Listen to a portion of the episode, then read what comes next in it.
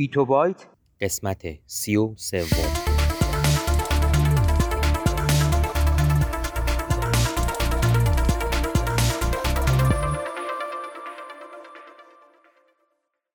صدای ما را از آسمان نمای گنبد مینا در منطقه فرهنگی گردشگری عباس آباد تهران میشنوید.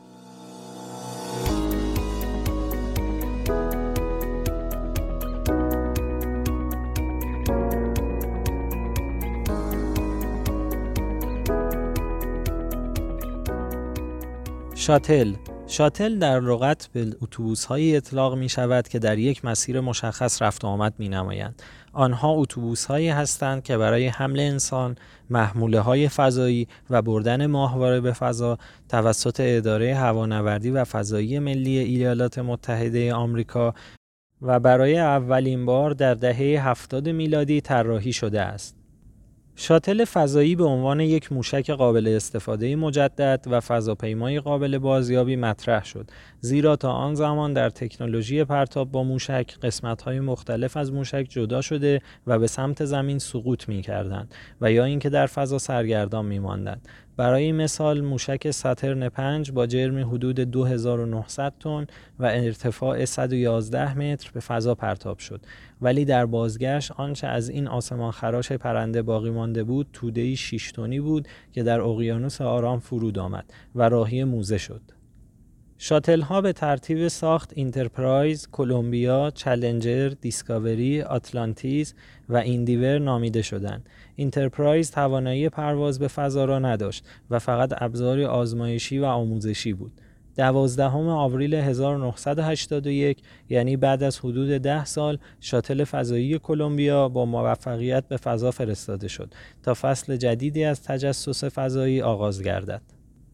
در سال 1983 اولین ماهواره به وسیله چلنجر در مدار قرار داده شد.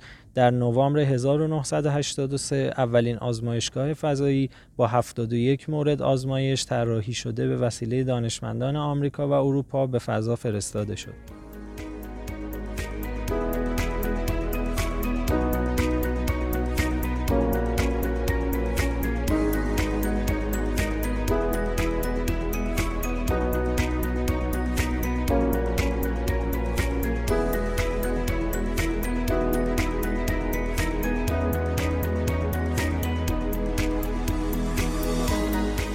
در آوریل 1984 اولین تعمیر ماهواره‌ای توسط شاتل صورت پذیرفت و بازیافت ماهواره های پاپالا و وستار و بازگرداندن آنها به زمین در نوامبر سال 1984 اتفاق افتاد.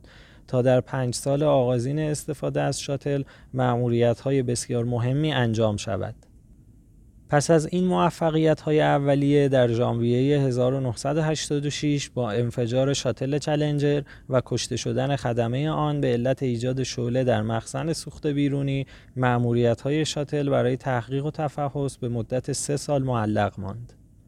سازمان ناسا این سه سال را صرف تکمیل و ایمنتر کردن شاتل نمود و در سال 1988 میلادی پروازهای شاتل دوباره آغاز شد. ولی متاسفانه دوباره حادثه به سراغ شاتل های فضایی آمد.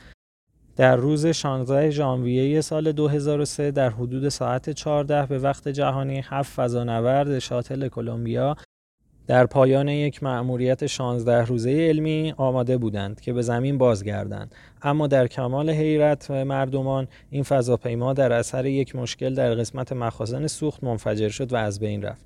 پس از این حادثه بار دیگر شاتل ها به مدت سه سال زمینگیر شدند. لازم به ذکر است که شوروی سابق نیز برنامه مشابه با شاتل فضایی آمریکا را در نوامبر سال 1988 آغاز کرد. در این تاریخ شوروی نخستین شاتل خود با نام بوران را برای آزمایش پرواز بدون سرنشین به مدار فرستاد. شاتل بوران تقریبا هم اندازه و همشکل شاتل آمریکایی بود.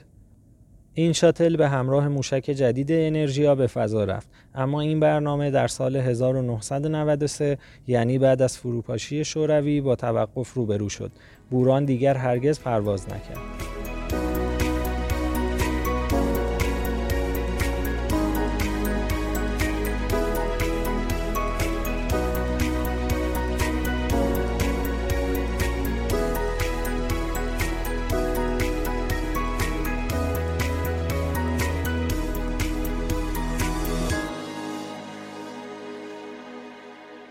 اگر علاقمند به مطالب علمی و نجومی هستید صفحه اینستاگرام ما را به آدرس گنبد مینا دنبال کنید.